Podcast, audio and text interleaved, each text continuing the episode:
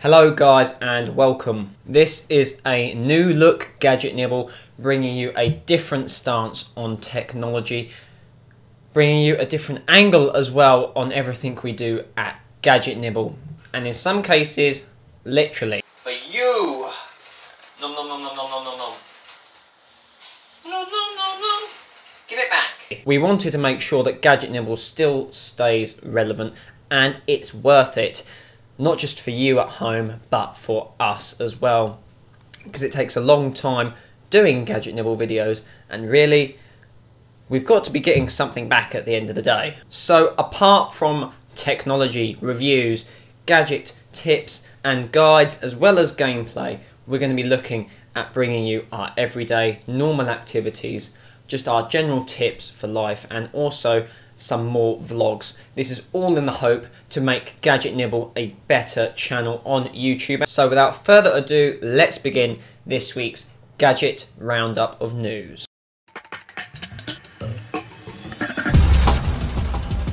Is this a bit puzzling to you? Because it is for me. Google is worried about our privacy. Yes, Google, the most the infamous, the most well-known, the most eye-beadily watching company is worried about our privacy. This is after Google said that there was need for urgent reform as the NSA and other American agencies have been revealed to be spying on not just users' emails but also data centers that Google, Yahoo, and Microsoft are also in possession of. Although the NSA have denied these accusations, they have said that actually they're not authorized to go into company servers. They obviously do take seriously the fact that America is constantly, or as they believe, constantly under attack. Correspondents have said this is not a direct denial of the claims and merely add to the suspicion surrounding the NSA and America's spying activities. This is especially after the NSA was said to have hacked Angela Merkel's telephone, the German Chancellor. Come on, Google. It's not like you've been spying on us all for the past four, five, six, seven years. Look, here's me on Street View. And we bring good news to all those of you out there who love to play Minecraft. This is because Notch, Mojang, the rest of them out there, all those developers busily working hard on Minecraft for the PC, will soon be implementing live streaming to Twitch television. Native live streaming for Mac and PC will soon be a part of Minecraft, as well as chat support. This will run inside Minecraft and be available on the client that you download through the normal Minecraft website. My only bone to pick with Minecraft, and actually the whole way that they update their program, is that it's not server friendly. I'm sure you're all well aware of the fact that I have been producing alongside Shivering Yeti a Minecraft server for you guys to play on. And simply the fact that Minecraft keeps updating itself means that we have to rebuild the server.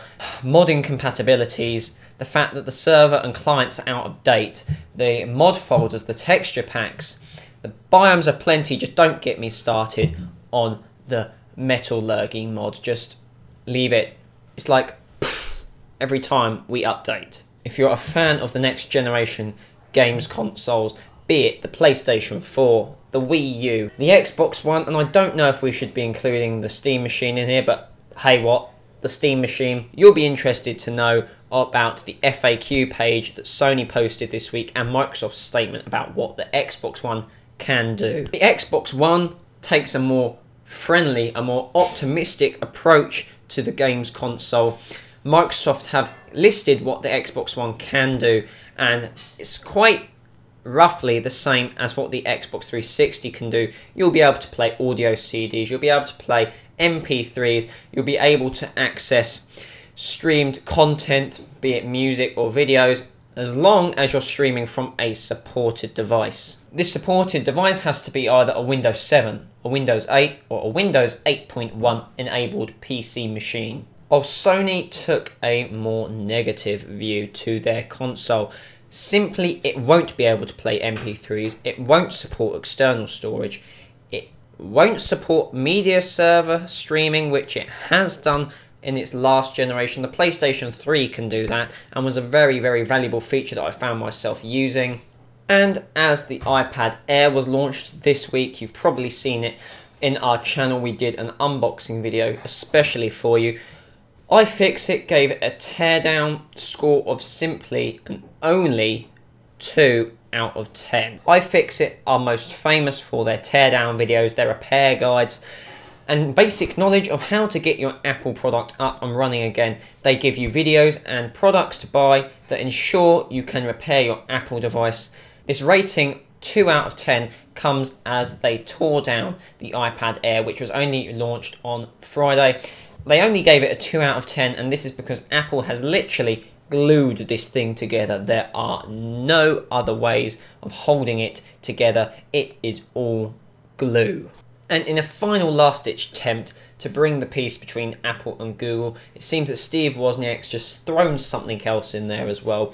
Co founder of Apple, Steve Wozniak, has recently said that Apple and Google should be working closer together and that there should even be a possible partnership between the companies. The partnership would involve software, hardware, and things such as Siri. He believes that Companies such as Google are very close to producing computers and devices that are controlled by gestures, but actually would say that they would benefit from the software that Apple could provide, such as Siri. We think it's highly unlikely that Apple and Google will ever partner at any point in the near future, and really, this is just wishful thinking. Flash! Literally, you go like this, tap like. Tap like.